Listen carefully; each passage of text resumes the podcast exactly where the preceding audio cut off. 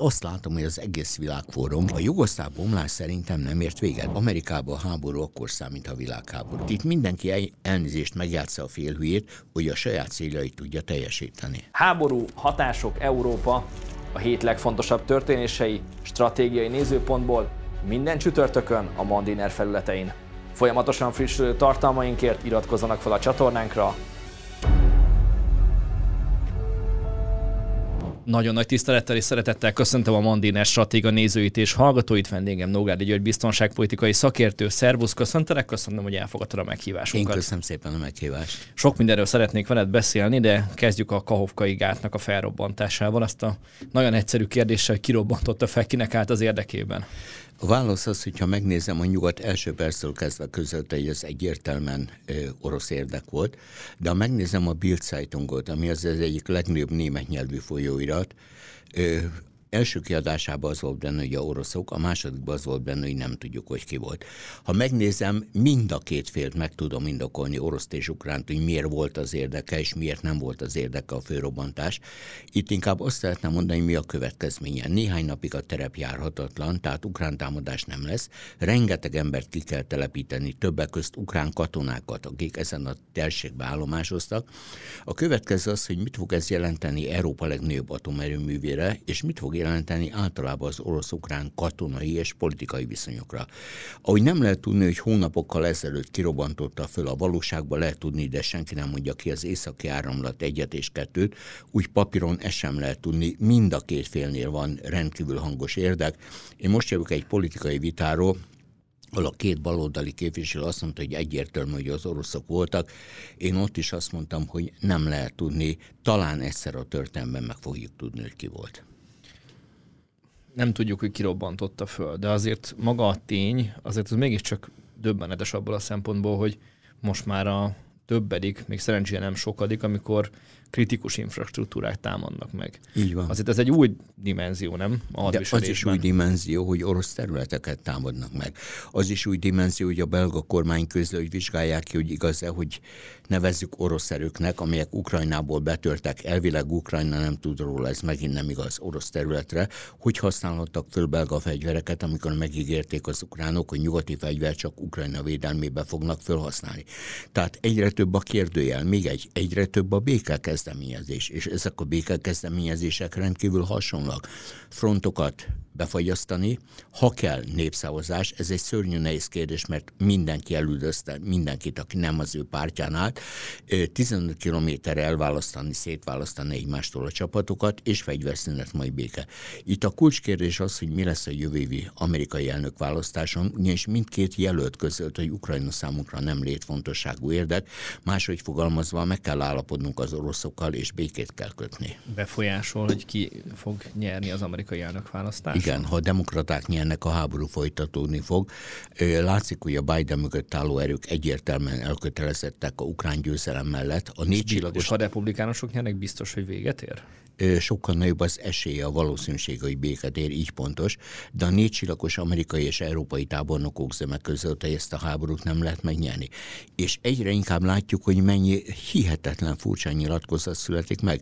Nyugdíjas angol tisztek nyilatkoznak naponta hülyeségeket, de a cseh vezérkari főnök is azt mondta, hogy a háború első percében Csehország háborúba keveredik Oroszországgal. A miniszterelnöknek kellett pontosítani, hogy a vezérkari főnök nem azt mondta, amit mondott, és nem úgy gondolta, hogy gondolta.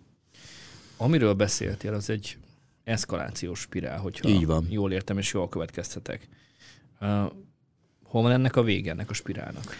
A végét nem akarom megmondani, mert az katasztrófa. 1962-ben egy amerikai professzor Kán írt erről egy könyvet, az a szím, hogy eszkaláció, és ezt a spirált, amit te emlegettél, idézi föl, hogy a legjobb kapcsolattól hogy jutok el az atomháborúig. Hát hál' Isten nem vagyunk az atomháborúnál, de egy rendkívül feszült helyzetbe, igen, ahol meg kell mondani egy mondatot.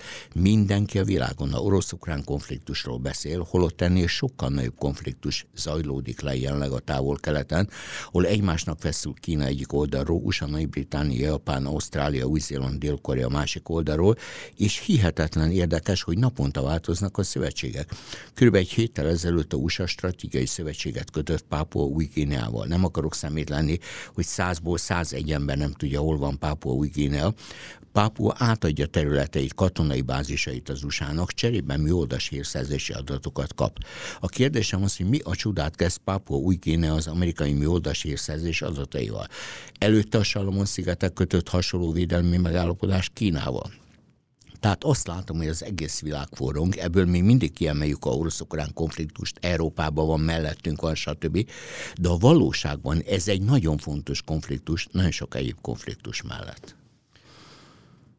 Azt mondta, hogy az orosz-ukrán konfliktus az, hogy talán, ha leegyszerűsítem, hogy jelentőségén túl foglalkozunk vele, hogy nem tudom, jól interpretálva, amit mondtál. Igen, én azt mondom, hogy kellene foglalkozni a többi konfliktussal. Hát elnézést kérek, a Tájván kérdésébe a világháború szélén táncolunk. Tele van Afrika konfliktusokkal, a többi földrész tele van konfliktusokkal. Ezeket általában meg sem említjük. Nem állítom, hogy, mert azért látjuk, hogy ez egy elég aktív konfliktus sajnos, és elég aktív Igen. harcok folynak, nagyon sokan meghalnak ezekben a küzdelmekben, akkor azt lehet mondani, hogy ez egy kommunikációs konfliktus is? Persze. Vagy elsősorban kommunikációs Részint konfliktus? kommunikációs konfliktus, ahol a nyugat be akarja biztosítani, hogy Oroszországot amennyire lehet keletre visszanyomni, amennyire lehet Ukrajnát életbe tartani, és amennyire lehet Európát lenyomni. Hát a jellegi válság egyik tanulság az, hogy ennek a válságnak két igazi győztese van, az USA és Kína, teljesen más szempontok alapján, és igazi vesztese, totális vesztese Ukrajna, és a vesztese Európa kommunikációs konfliktusokon mennyire lehet komolyan venni azt, amit a különböző felek kommunikálnak. Egyáltalán Most nem, mind a két fél abszolút pofátlan. Olvastam egy hírt, hogy az FSB szerint a radioaktív bombával tervez, vagy tervezett támadás végrehajtani az ukrán hírszerzés. Oroszország területén. Az FSB azért kapja a fizetését, hogy ezt mondja. Eddig ez nem következett be. Ha ez bekövetkezne, elképesztő orosz válaszcsapás lenne nyilvánvalóan. Itt a lényeg az, hogy a nyugat elsősorban az USA mennyire tudja kézbe tartani Ukrajnát. Ez érdekes, hogy Ukrajna elkezdett önállósodni. Körülbelül egy héttel ezelőtt az Zelenszky bejelentette, hogy úgy terveznek mostantól, hogy az USA-t nem értesítik. Én aztán leesek a székről. Hát Meg lehet ezt tenni? Nem. Meg tudják tenni? Nem. Mi most az amerikai válasz? De akkor, ez is, akkor ez is kommunikáció. Természetes. Mi az amerikai válasz, hogy úgy történnek csapások orosz területre, hogy ők erről nem tudnak. Ez a Mosom kezeimet? Ez a Mosom kezeimet című játék. Na most mindegyik félnek megvannak azok a idézőjelbe szabad csapatai, Vágrám, Vágrám, Wagner. Wagner, bocsánatot kérek, a Vágrám az egy csata volt Igen. annak idején. Tehát a Wagner csoport egyik részéről, a Blackwater másik részéről is lehet sorolni, amelyik elvileg egyik fél sem vállal a felelősséget, a valóságban egyiket Moszkva, másikat Washington irányítja. Szergej Lavrov adott egy nyilatkozatot azzal kapcsolatban, hogy talán pont a mai napon, vagy tegnap, hogy Európa háború útját választotta Oroszországgal szemben, és hogy Oroszország céljai nemesebbek, mint Európa céljai, hogy ezt most így hogy lehet értelmezni, hogy az orosz krímnézte megbolondult, vagy, nem. Önálló vagy ezt ő ezt így tényleg így gondolja? Nem, ő ennél értelmesebb, ő is tökéletesen tudja, hogy üléspontja meghatározza az álláspontját, amíg ő Oroszország külügyminisztere, és ő az egyetlen miniszter, akinek önállósága van Putyin alatt, akinek nem kell engedélyt kérni, hogy kormányülésen meg akar szólalni, addig neki azt kell mondani, hogy Európa ellenünk van, de zárójelben jelzze meg a kínai nagykövetségek a világon osztogatják azokat a papírokat, papírokat, hogy elmúlt évtizedekben hány háborút kezdett az USA. Tehát amit Lavrov mond, az beleírik egy új kínai-orosz stratégiába. Annak Direkt kérdeztem egyébként ennyire élesen ezt a dolgot Lavrovval kapcsolatban, mert azért látszik, hogy eddig Medvegyev volt, aki ezt vitte. Medvegyev abszolút hülyeségeket beszélt. De nyilván tudatosan. Enged, persze, természetes. Viszont akkor most feljebb kerül egy szinten, mert ugye azért Lavromnak a jelentősége eddig úgy tűnt, mintha Medvegyevnek a jelentőségénél fontosabb lenne legalábbis geopolitikai, külpolitikai Igen, szempontból, ő visszafogottabb volt. A Lavrovnál is annyit kell látni, hogy a orosz külpolitika nyugattal szembe sikertelen. Tehát sikertelen az, hogy szembeállítsák egymással Nyugat-Európát, usa sikertelen, hogy leválasszák azt a néhány országot Európába, britek, lengyelek, skandinávok, baltiak, akik kőkeményen orosz ellenes lépést akarnak csinálni, és Lavrov úgy érzi, hogy most a PR tevékenységben neki is meg kell nyilvánulnia sokkal keményebben, mint eddig. Hogy ez célszerű, ezt majd meglátjuk. Pont ezt akartam kérdezni, hogy célszerűen méghozzá. Azért akarom ezt kérdezni, mert eddig ő volt a, vagy ő tűnt úgy, hogy a higgadt szereplő, egy higgadt hang, vagy legalább valamelyes higgadt, akivel mondjuk az amerikai külügyminiszter éppen még tud tárgyalni, és igaz, hogy nagyon csúnyán néz mindenki egymásra, de egy pár percet el tudnak még együtt tölteni. Igen, csak van egy dolog. Az elmúlt napokban Németországban az öt orosz konzulátusból négyet bezártak. A svédországi orosz konzulátust fölmondták cserébe az oroszországi svédet. Ugyanezt történt orosz-fin relációba. Tehát olyan mértékben romlottak Oroszország nyugati kapcsolatai, Lavrov úgy érezte, hogy muszíre lépett. Ez nem tud más csinálni, csak ilyen erősen kommunikálni? Igen, mert úgy érzi, hogy ez hat a lakosságra zárja el. Ha az elmúlt 24 órát nézem, Bulgária és Szlovákiába olyan felmérés készült, hogy a háborúi nem Oroszország és nem egyedül Oroszország felelős. Én ezzel egyetértek, máshogy fogalmazva, az európai lakosság elkezdett váltani, nem támogatják olyan mértékben Ukrajnát, hogy a háború első mondjuk 14 hónapjában ez megtörtént. Tehát, hogy hat a lakosságra. Igen. Most az orosz lakosságnak üzenet, vagy az európainak? Lavrov üzenete nyilvánvalóan elsősorban az orosz lakosságnak szól, de szól az európainak is. Az egy más kérdés, hogy Európába kihozza le Lavrov üzenetét akkor, amikor elképesztő mennyiségű információ fut be, és a Lavrov üzenete eljut az európai átlagemberhez, szerintem nem ez egy kérdés egyébként, hogy a milyen üzenetek jutnak el, meg hogy... Amit a sajtó és a politika akar. Meg hogy mit lehet ebből összerakni tulajdonképpen, mert ugye amit mondtál, az az, hogy mindenki, a britek, amerikaiak, oroszok, mindenki mond be a vakvilágba dolgokat, Persze. de senki nem beszél a valóságról. Ez igaz, és az ennyit hagyj hogy a britek naponta tesznek közé jelentéseket. Ami engem zavar, döntően nyugdíjas tábornokok, akiknek ma már nincs információjuk, és beszélnek, beszélnek, és elnézést, hülyeségeket beszélnek. Tehát amiket ők beszélnek... is akkor kommunikációs szereplők. Persze. És ezért nyilván elég jó pénzt kapnak, de a politikai súlya ezeknek semmi. Tehát nagyon-nagyon érdekes az egész kommunikációs háború. Én elmondtam sokszor, én reggeltől estig a német tévét nézem. A német hírekben három dolog nem jön le. Egy, az orosz-ukrán háborúról csak az jön le, hogy a ukránok a jók, az oroszok a rosszak. Ez nem igaz. A migránsokról az jön le, hogy milyen csodálatos, hogy ide jönnek. Ma már differenciáltabban, de ez jön le, és három, Európai Unióban milyen csúnya-csúnya ország, Magyarország és Lengyelország. Ez jön le, ez sem igaz, és főleg így nem igaz.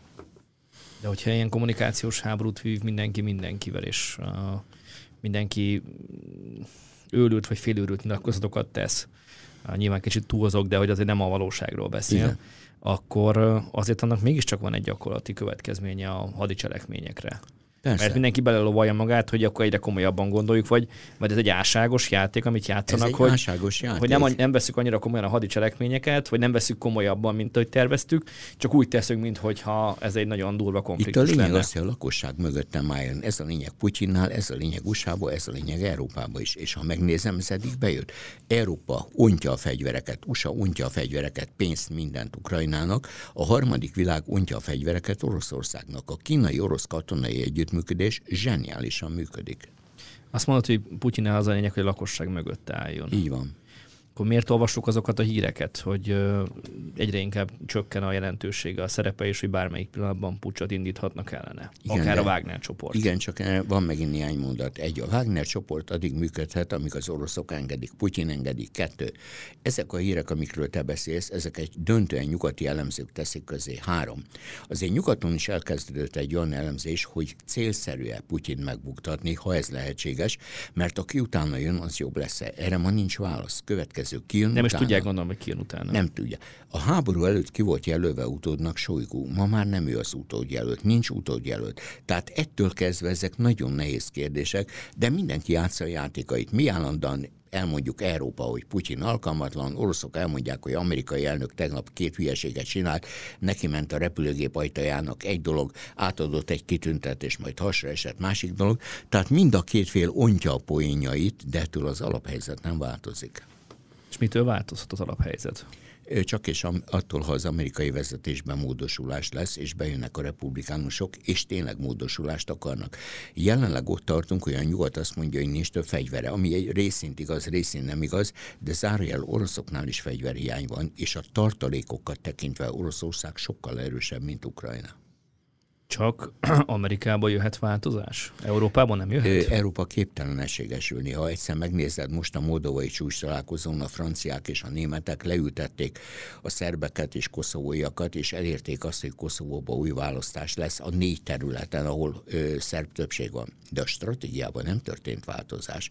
Ha megnézed, amerikaiak közvetítenek Azerbajdzsán és Örményország közt, ahol korábban csak oroszok, majd később törökök is közvetítettek. Tehát lassan mennek a változások változások előre, de mindenütt azt látni, hogy a oroszokat akarják lenyomni, és nyilván ez egy pont után életveszélyes Moszkva számára.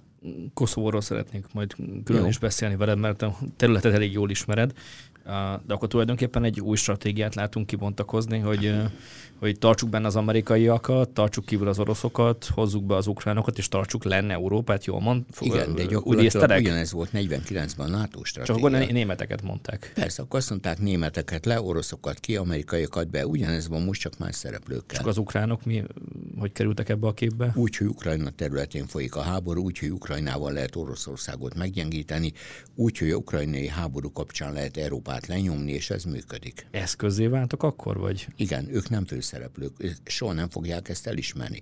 Ha létrejön egy fegyverszünet és béke, ebben a Zelenszky szerepe periférikus lesz. Érdekes, amit mondasz, hogy nem fogják elismerni, de mintha kezdene valami változás történni a gondolkodásban, vagy a kommunikációban Ukrajnában, mert egy ukrán intézet hozott le egy olyan becslés, vagy egy olyan előrejelzést, hogy ilyen népességfogyás mellett pár éven belül nem lesz ember, nem lesz elég ember a GDP-nek a megtermelésére. Sem. Elnézést. Bocs, a legutolsó fölmérés kimutatta, hogy Ukrajnának van 47 millió lakosa. Most fél évvel ezelőtt az volt adat, hogy kb. 27 millió vannak még otthon. Következő. Hát ha azt veszem, hogy napi tízezer ember jön át csak Magyarországra, az 3,5 millió ember évente. Tehát Most már 12 ezeren érkeztek. Hát azért mondtam, hogy körülbelül tízezeren, persze. Tehát elképesztő mértékben fogy a lakosság. Mit mondott Zelenszky, hogy kormányprogram lesz, hogy tudjuk nyugatról menekülteket visszahozni. De hát a Németországban menekült ukránok 67%-a jelentette ki német fölmérés szerint, hogy soha nem akar visszamenni. Tehát ott van egy középhatalmi ország lakosság nélkül. Meddig tud így háborút folytatni? Meddig célszerű a nyugat részéről ezt az országot támogatni? Hol lesz az, amikor a lakosság azt Zelenszkinek, hogy elég? Jelenleg jelenleg egy egyszemélyi diktatúra van Ukrajnában, hogy Oroszországban is. Meddig fog ezt tartani? Az oroszok tovább bírnak ezt a háborút, mint az ukránok? Történelmi okok miatt szerintem igen. Sokkal nagyobbak a tartalékaik, sokkal nagyobb a lakosságszám, teljesen más minden, hogy Zelenszky a valóságot tökéletesen eltitkolja Ukrajna előtt, Putyin ugyanígy eltitkolja a valóságot a orosz lakosság előtt. Beszéltünk kommunikációs háborúról, Igen. meg a kommunikációs eszkalációról. De ugye most megint visszatérve erre a, ennek a gátnak a felrobbantására, hogy azért itt más típusú eszkaláció is van. Tehát nem, hogyha már már azok az eddigi határok, amiket egyik és másik fel is próbált betartani, mintha már nem lenne. Így van. Ez igaz a gátra, ez igaz arra, hogy orosz területeket csapás ér, ez igaz rendkívül sok mindenre. Tehát ha megnézed, ma Ukrajnában csak olyan fölmérést lehet csinálni, amit a Zelenszky vagy úgy teszik a felső vezetés jóvá. Ugyanez a helyzet Putyinnál. Tehát mit mutatott ki a mostani ukrán felmérés? A lakosság 90%-a háború párti. Ha egyszer megnézed, aki kilépett Ukrajnából, hogy mit mond nyugaton, pont az ellenkezőjét. Tehát nem tudjuk a valóságot, mert valós információk nem állnak rendelkezésre. És a hírszerzésnek van, különböző országok hírszerzésének van ez a valós dolga. információja? Persze, csak nem hozzá nyilvánosságra. Ez a dolga, ő nem a lakosságot tájékoztatja. A hírszerzés dolga mindig a felső politikai vezetés tájékoztatása. Ezt csinálják. Tehát magyarul... A lakosságot meg félretájékoztatják sokszor? Vagy nem tájékoztatják, ami szintén félretájékoztatás, mielőtt félreértés lenne. Tehát ha én amerikai hírszerző vagyok Ukrajnába, és a pontos adatokat ismerem, azt nem fogom lehozni a New York Times-ba vagy a Washington Post-ba, arról értesítem a külügyet, a Pentagont, a Fehérházat, a CIA, stb. Ennyi. Feladata lenne a hírszerzésnek a lakosság tájékoztatása? Szerintem nem, nem ezért hozták létre. Tehát minden hírszerzésben benne van az, amit csinál, az titkos, titkos információ, stb. A titkos információkat nem osztják meg a lakossággal soha. Azért kérdezem ezt, mert azért elvezet bennünket egy demokrácia, meg demokratikus kérdéshez is ebben a kérdésben, hogy akkor a lakosság hogyan tud véleményt nyilvánítani. Egyrésztről csak magáról a témáról, az orosz-ukrán konfliktusról, akár Európán belül, akár Oroszországon belül, akár Ukrajnán belül, illetve hogyan tud egy választás során valós választási helyzethez kerülni, hogy honnan fogja tudni, hogy kire kell szavazni, hogyha mondjuk a háború számít számára. Egy. Amerikában a háború akkor számít, ha világháború van. Ha nincs világháború, már pedig hál' Isten nincs, akkor az amerikai az oktatás, az egészségügy, a pénzügyi helyzet alapján szavaz. Ez mindig így volt. Világháború kivétel. És ez most is így lesz? Most is. Eddig így van. Kettő. Azért látni kell, hogy ma az amerikai elnök mindenre alkalmatlan. Az, hogy a orvos, aki hozza, hogy a pali olyan, mint a 20 éves lenne, én lennék orvos, az, mint a 18 éves lenne, tehát ezt nem kell komolyan menni. A republikánusoknál sincs egység, egyre több ember lejelentkezik elnökjelöltnek. Kettőnek van esélye a floridai kormányzónak és Trumpnak. Mind a kettő támadható a Trump a négy éves elnökségével, a floridai kormányzó azzal, hogy ismeretlen országos szinten. Európa. Európa képtelen egységesülni. Most a franciák, németek próbálnak együtt szerepelni, lásd a moldovai csúcsot. Egyébként nincs európai egység, nem is volt, sajnos nincs, és nem is lesz belátható időn belül. Tehát ma a lakosság tájékoztatása elvileg egy csodálatos dolog, de a valóságban nem történik meg. A lakosság a kapott információk alapján fog szavazni.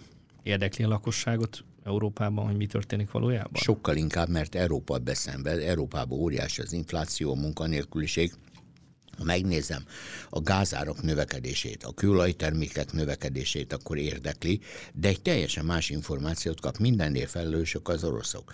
Északi áramlat egy-kettő fillére ki lehetett behozni az energiát oroszoktól. De ez egy jó válasz, meg egyszerű válasz, nem? Hogy? Hogy az oroszok a felelősek. Persze, persze. Mert végül is ők indították a háborút. Így van, Oroszország agresszor, arról soha nem beszélünk, hogy a háborút Ukrajna provokálta ki. Így van. De azért az oroszok tudnák a lehető leggyorsabban és legkönnyebben lezárni is ezt a háborút, nem? Hogyha ha lenne partnerük, de nincs partnerük zárójel oroszok se partnerek ebbe.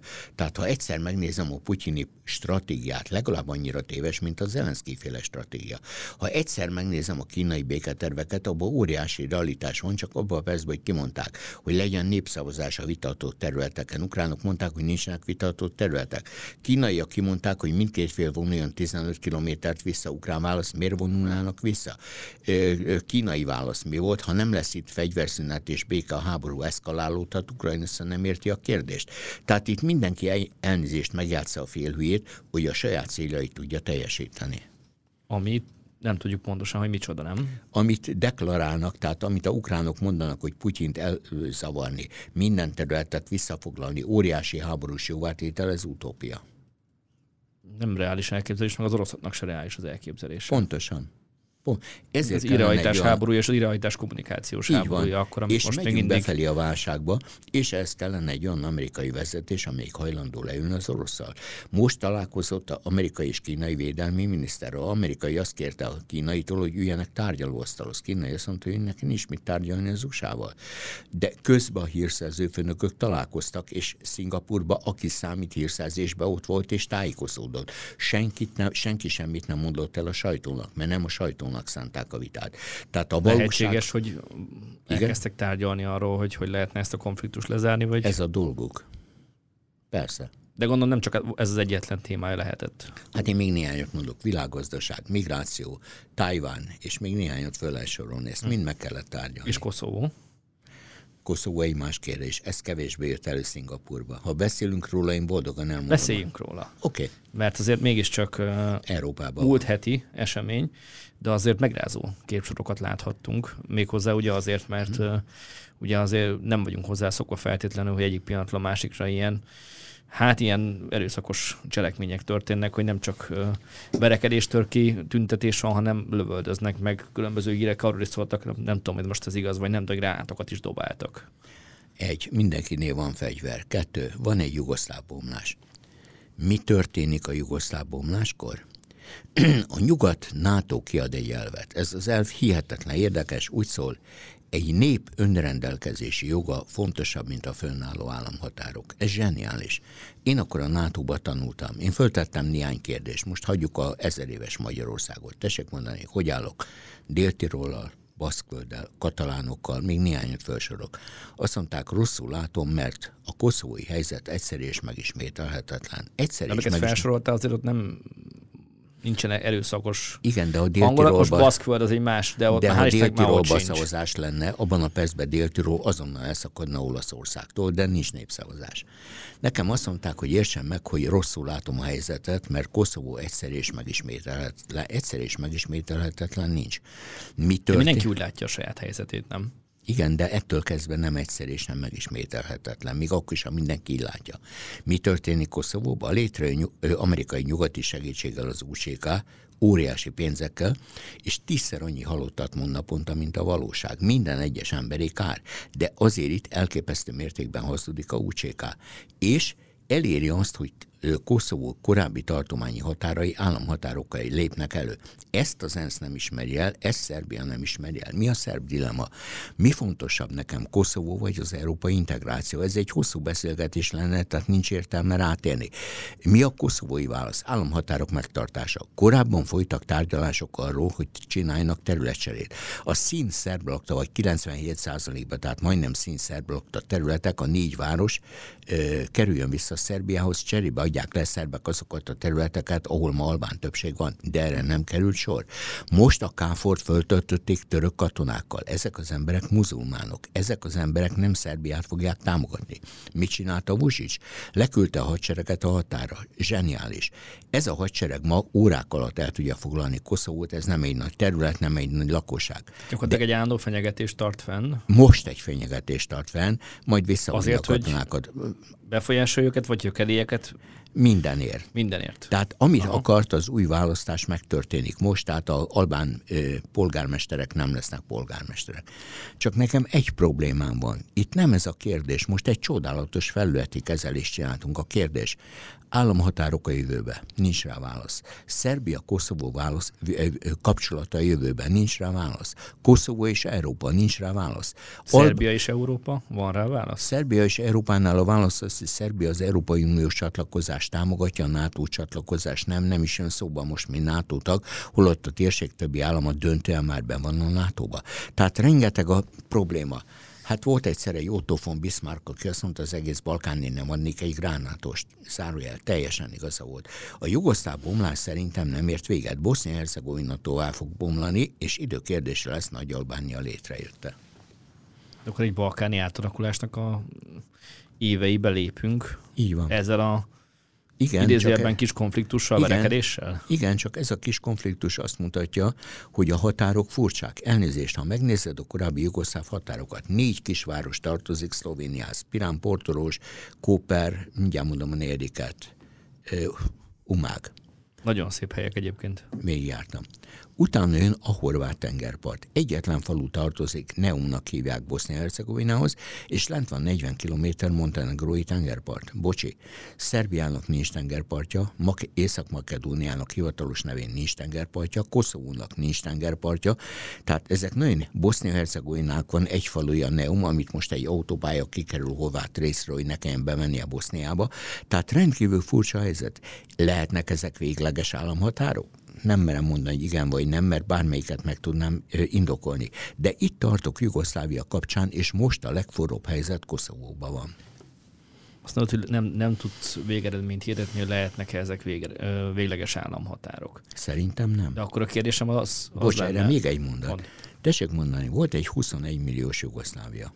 Ha elosztom héttel, 3 milliós országok lehetnek európai integrációba sikeresek? Szerintem nem. Célszerű volt ennyi részre darabolni Jugoszláviát? Ha ezt én lemondanám, engem földarabolnának, hogy ilyenek a szerbek, horvátok, szlovének csuda tudja. De hát a létrejött országok jelentős része maga módján életképtelen. nem könnyebb kis országoknak csatlakozni a nagy Európai Unióhoz? Ez a nagy Európai Unió képes arra, hogy ezeket a kis országokat integráció után fejlesz-e? Meg hogy akarja ezeket a kis országokat. Pontosan. Mert mindig nem dölt el. Persze, hogy nem. Persze. Állandóan vita folyik erről. persze, persze. És sokat beszéltek arról, stratégák, még mi is beszélgettünk korábban egyébként különböző ilyen Németországok kapcsolatban, hogy, hogy elszalasztott európai lehetőséget a Hát ugye, ugye a migrációs hullám körüli időszak hogy, hogy akkor ezek az országok nagyon szerettek volna közeledni Európához. Így van. De Európa megtolta el magától ezeket az országokat. Ennek egyenes következménye az, hogy ma Törökországban Európa rendkívül népszerűtlen. A Davutoglu által létrehozott Európa Uniós párt 10% alatt van a török fölmérések szerint, tehát gyakorlatilag Törökország ma döntően nem hisz abban, hogy Európai Unióba célszerű integrálódni. És gondolt, hogy ez a folyamat ez lejátszódhat a balkáni országokban? Hát ha megnézem Szerbia bombázását, Szerbia nem akar a NATO-ba belépni.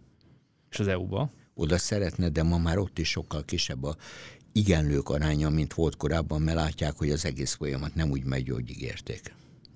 Érdekes, mert ugye sokan érvelnek azzal, hogy a európainak a története, az annak is a története, hogy amikor problémák vannak, akkor a belső problémák, akkor azt a bővítés mindig megoldja. Igen, csak a bővítésnek óriási anyagi fedezete kellene, hogy legyen, ez jelenleg nem áll rendelkezésre, részint az ukrán háború miatt. A másik De Ukrajnával az... szemben meg, meg, megvan ez a fedezet? Nem. Olyan pénzeket adtak oda, ami hiányzik Európának. Olyan fegyvertömeget adtunk oda ingyen, amit soha nem fognak kifizetni, ami hiányzik Európának. Tehát rendkívül érdekes az egész, amit te kérdezel. Van egy másik probléma. A franciák mindig a déli bővítést támogatták, a németek a keleti nyitás, osztpolitik, keleti politika mondták a németek németek. Hol az igazság, hol a határ? Nem megy a bővítés. Ha megnézed a Balkánt, két országot vettek föl, Szlovéniát, korábban Horvátországot, később, és a folyamat leállt. Pillanatra még menjünk azért vissza a koszovói eseményekhez. Miért most történt? Ezt akartam megkérdezni kettő vagy három kérdéssel ezelőtt mert a rendszámtáblák cseréjének az ugye botrányba fulladt, mert azt, hogy a szerbek nem mentek el szavazni, ez botrányba fulladt annyiból, hogy a 3%-nyi albán elment, és minden városban megválasztotta a saját albán képviselőt, és a szerb hadsereg most vállalta föl, hogy vállalva a konfrontációt felsorakozik a koszovói határon. Tehát rengeteg dolog jött össze, ami kirobbantotta ezt a válságot. És az orosz-ukrán konfliktusnak van ehhez köze? Az összes szakértő azt mondja, hogy igen, szerintem nem. Tehát közvetlen bizonyítani azt, hogy ez amerikai, vagy orosz, vagy kínai érdek lenne, nem lehet. Azt lehet mondani, hogy ízik a hamu alatt a parázs, mind a két fél albánok, szerbek zsigerileg gyűlölik a másikat. Ez a konfliktus bármikor kirobbanhatott volna. Most ezt rákenni a oroszokra vagy amerikaiakra véleményem szerint nem lehet. Azért kérdezem ezt, mert hallottam olyan érveléseket, hogy van egy konfliktus, akkor utána az egy dominó elszerűen más, amúgy is bizonytalan régiókat forrongó helyzeteket lángba tud borítani, meg fel tud borítani. Ezt a Rostó mondta először egy amerikai külügyminiszter helyettes, ez a Rostó elmélet volt, a dominó elmélet, igaz. Én nem látom az összefüggést a orosz háború és a koszovói válság közt. Nyilván, ha rá menne az ember, talán olyan adatokat, hogy mhm. bizonyítsa, hogy van, de én a közvetlen kapcsolatot nem látom. De akkor ezzel azt is mondod, hogyha kivonnánk az orosz-ukrán konfliktust ebből a képletből. Igen. De csak ezt, és ugyanazok Igen. a tényezők, amiket elsoroltál, Igen. azok benne maradnának, akkor az ugyanígy megtörtént volna? Igen. Meggyőződésem, hogy igen. Tehát ha megnézed azt, hogy a jugoszláv bomlás óta rendszeres a konfliktus Bosznia-Hercegovinába. Ha megnézed azt, hogy milyen konfliktus tömeg volt, elnézést kérek, a krajnai háború, tehát Horvátország területéről elüldözik a szerbeket, akkor azt mondod, hogy egy folyamat részesei vagyunk, ahol most ez a következő állomás. A kérdés az, mikor és hol lesz a következő állomás pont amikor kirobbant ez a, ez a konfliktus, akkor mondtam a kollégáknak, hogy ők is emlékeztek rá, hogy egy hónapja, vagy másfél hónapja voltál ugyanígy nálunk vendég, és akkor mondtad, hogy a jugoszláv háborúk, vagy délszláv háborúknak... Nem, nem értek véget. Nem értek véget. Most úgy ez a véleményem. Ez azt jelenti, hogy akkor folytatásra számítasz? Igen. Egyértelműen egy, rengeteg fegyver van kint. Kettő, a háborúban rengeteg ember elégedetlen. Három, a háború után rengeteg embernek vannak lelki problémái. Négy, tessék mondani, melyik az az ország a Balkánon, amelyik megtalálta a helyét, szerepét. A legfejlettebb ország Szlovénia volt. Tele van gondokkal, tüntetések tömege van. A következő ország volt Horvátország. Tessék megnézni, az államfő és a kormányfő mindenről mást mond. A következő Bosznia-Hercegovina három részből áll, tudom, kettőt összevontak. Működésképtelen. A következő Szerbia elnézést nyalogatja a sebeit, most kapta meg a saját trianonját. A következő Észak-Makedónia, ahol évek óta nő a muzulmánok aránya. Ez a muzulmán tömeg mikor akar becsatlakozni a létrejövő Nagy-Albániába? Montenegro. Montenegro az a szerbek testvérnépek, kiszakadtak. A Montenegro így, hogy van 40 km tengerpartja, és Európa egyik legnagyobb korrupciója, meddig lesz életképes, és nem sorom a többit. és van a Vajdaság, amelyik a két autonóm terület egyike volt, amelyik nem kapta meg a függetlenséget, de cserébe, idézélbe, tíz évente szerbek tömegét, romák tömegét telepítettek be, és a Vajdaságban nemzetiségi arányok alapvetően megfordultak. És a KFOR képes, alkalmas arra, hogy ellenálljon ennek a forrongási hullámnak? A kérdés az, hogy mit nevezek forrangási hullámnak azután, hogy a összecsapás meg volt, több összecsapás nem volt. A kérdés az lesz ilyen összecsapás a jövőbe. Igen. A szerbek számára az alapvető dilemma, hogy ők nem fogadják el azt, hogy Koszovóhoz tartoznak. Ez az alapkérdés, de erről senki nem hajlandó tárgyalni. Most mindenkezzel csodálatos, megoldottuk a polgármesterek ügyét. Igen. De ettől még az alapkérdés nem oldódott meg. Egy csodálatos felszíni kezelés van, de ez nem a valóság kezelése. Azért kérdezem, mert amiről beszéltél, nem csak Koszovót érinti. Persze. Hanem ez egy egész, szinte az egész régióra kiterjedő spirál, aminek most a gyújtópontja az Koszovó. Így van. És hogyha ezt nem sikerül megállítani, akkor minden lángba borul? Ha sikerül megállítani, akkor is jöhet a következő egy boszniai bomlás. Tehát a fő... Ezek egymástól független folyamatok. Egymástól függetlenek, de egymásra ható folyamatok. Tehát ha megnézed Boszniát, a három ott élő nemzet nem egymástól elkülönült ennél, ahol mondhatom, hogy itt az államhatár, rengeteg a vegyes lakosság. Én soha nem felejtem el, hogy a jugoszláv háború elején egy szerb-horvát házas pár a háború két frontján harcolt, és megkérdezték az egyiket, hogy ha látná másikat, mit csinálna, szóval agyon lőné. Na most így néztem, ennyire nem lett rossz egy házasság, ez már a nagy politika nagy politika, és akkor kik a nagy politikai szereplők ebben a játszmában, mert... Európa, USA, Kína, Szaudarábia, Törökország. Pont. De ezek ellen érdekelt felek. Természetes. Mindéknek más a célja. Természetes. De Törökország ki, ki az, aki ebben az egészben ö, versenyelőnyben van? Mert én úgy látom, mintha Európa lenne, méghozzá azért, mert ezek az országok Európához akarnak gravitálni. Igen, csak Európa. De mintha Európa meg nem akarná. Így van, egy, kettő, nincs pénze, hogy odaadja. Kettő, a törökök és szaudiak abban egyetértenek, hogy létre kell hozni Nagy Albániát. Abban nem értenek egyet, hogy kivezesse. Törökök vagy a szaudiak. Mi az orosz érdek? Szerbia maradjon meg a orosz érdekszövetségben. Mi az amerikai érdek? Bázisok megkapása és az egész térség kerüljön katonailag biztonság gazdaságpolitikailag amerikai ellenőrzés alá. Tehát alapvetően mások a stratégiák. Akkor e, a szereplők közül csak Európának nincs meg ez a geopolitikai, geostratégiai gondolkodás ebben a kérdésben? Nincs meg. Mert Európa tűnik úgy, mintha egy ilyen kedves szereplő lenne ebbe a dologban, Igen, hogy nagyon csak kedves, csak integráció pénze, és. Nem integrál, nem támogat, gyönyörűen nyilatkozik. Tehát ha megnézem a Európai Unió vezetőjének a nyilatkozatát, akkor kérek egy papír zsebkendőt, mert én is szeretnék olyan szép, de semmi nem történik.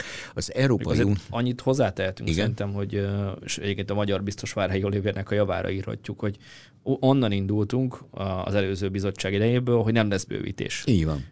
Most ahhoz képest elég sok mindent elért. Így van, de nem volt bővítés. Bocsánat. És jövőre, nem, de legalább a folyamat megy. A folyamat megy, jövőre választások lesznek, meglátjuk, hogy Magyarország melyik biztosi posztot kapjuk, és kapja, és meglátjuk, hogy Európai Uniónak kik lesznek a vezetői. Azért mondtam ezt, hogy, hogy a folyamat az megy, és hogy folytatódik, mert azért Törökország az állatorvosi ló erre az esetre, hogy szabad ilyet mondani, hogy mi történik akkor, hogy Európa hosszú időn keresztül azt érezteti, egy pont után meg politikailag deklarálja is, vezető politikusok deklarálják azt, hogy egy ország nem, egy országot nem akar az Európai Unió. Igen, csak ha ezt megnézed Brüsszel oldaláról, akkor azt látod, hogy van egy 85 milliós Törökország, ahol tavaly évvégén már 80% fölötti infláció volt, ahol a török lakosság jelentős része megkapná az Európai Unió négy szabadságjukát, átjönne ide, ahol Európában egyetlen országban sem tudtak a törökök integrálódni. Ha megnézed, Magyarország kivételével mindenütt Erdogán kapta a több szavazatot a ott élő törökök részéről.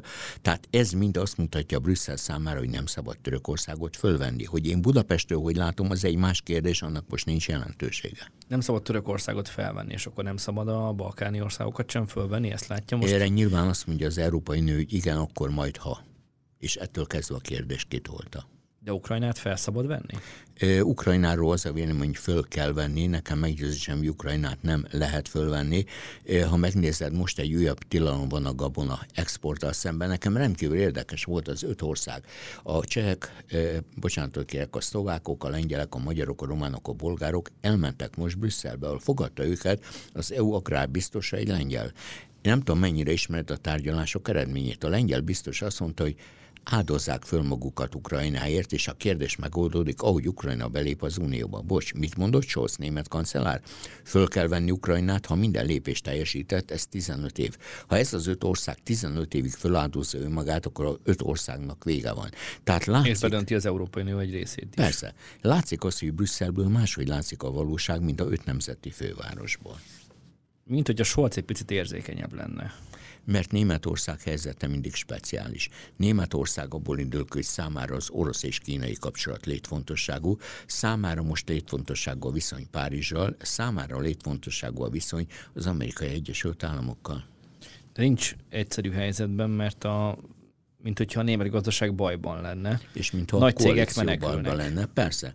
Hát a 60-as évek óta nem volt hárompárti koalíció, most van és nem működik. És emiatt menekülnek a nagy cégek?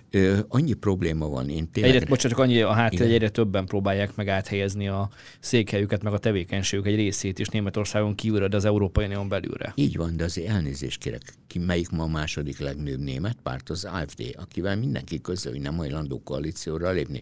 A CDU fantasztikus első helyen van 28-29 százalékkal, de ez a CDU 42-46 százalék közt volt évtizedekig. A szociáldemokrata pártnak a vezetése nem egyértelmű. A Scholz kancellár de nem tudott pártelnök lenni. A zöld párt ketté van szakadva. A külügyminiszter Annalina Baerbock, én mindig elmondom, sokkal szebb, mint én, elképesztő hülyeségeket csinál. Utolsó nagy baromsága az volt, amikor azt mondta, hogy akkor tárgyalunk Putyinnal, ha 360 fokos fordulatot tesz. Ez azt jelenti, hogy a saját korábbi helyére jön a 360 fok, ezt jelenti. És hetente mond valami csacsiságot, tehát látszik, hogy nem tudta feladatást fölnőni. És a német tőke azt mondja, hogy nem vár, elmegy. De valahol azért ez várható volt, hogy egy ennyire erős szereplő távozása, Angela Merkelnek a távozása, az egy olyan vákumot, hogy maga után, ami utána káoszt eredményez. Igen, csak a Merkelben volt annyi tisztesség, hogy utána nem volt hajlandó semmilyen politikai pozíciót elfoglalni. ENSZ főtitkárt akartak belőle csinálni, nem fogadta el, és Merkel visszavonulása itt hagyta az űrt. Elnézést, Adenauer visszavonulása után Erhard három év alatt megbukik. Ha megnéz... Te is arra számít, most arra számítasz, hogy meg fog bukni a Scholz, és fel fog emelkedni valami erős karakteres A politikus. német történelemben ezt nem lehet megmondani, mert a német történelem a Weimári köztárságtól kezdve úgy működik, hogy csak konstruktív bizalmatlansági indítvány van, úgy válthatok le egy kancellárt, ha előtte megválasztom a utódát. De az előtte választás azt jelenti, hogy az előző választási eredmények alapján ott a CDU-CSU még nem első. Tehát ma létrejöhetne egy koalíció az SPD nélkül, de az is három párti lenne. Előre hozott választás meg nem igazán jellemző. A német történelemben kétszer volt, Igen. és nem igazán igazán jött be. Hm. Akkor most el fog Németország ketyegni a következő választásokig, ami 2024 5 Ezt 5, ugye? lehetetlen megmondani. Egy éve volt a választás, most van 20, 20, 20 25, 25 körül azt hiszem, 21-ben volt, nem a szövetségi parlamenti. Azt Év végén, igen. igen. Tehát itt kezdődnek a problémáim. És ha most egy új választás kiírsz, mi változik? A Merz 70 éves, 68-69 éves. És ő egy következő választáson nem biztos, hogy labdába rúg, nem? A megállapodás úgy szól, hogy a Bajor választás lesz a méleg nyelve. Ha a Bajor miniszterelnök többet kap a zöder, mint 35 akkor ő lesz a kancellárjölt. De eddig Bajor még soha nem volt kancellár. Lásd Strauss, de lehet egyéb példákat is felhozni. Stoiber. Akkor egy ilyen vezetési válság. Egy óriási vezetési válság. Meg Európában is. Európa. És a világban is. Tehát jól állunk jól állunk. Nem pozitív befejezés, de akkor itt teszünk egy pontot, vagy pontos feszült, mert úgyis meg fogunk még újra hívni, hogy elfogadod a meghívásunkat.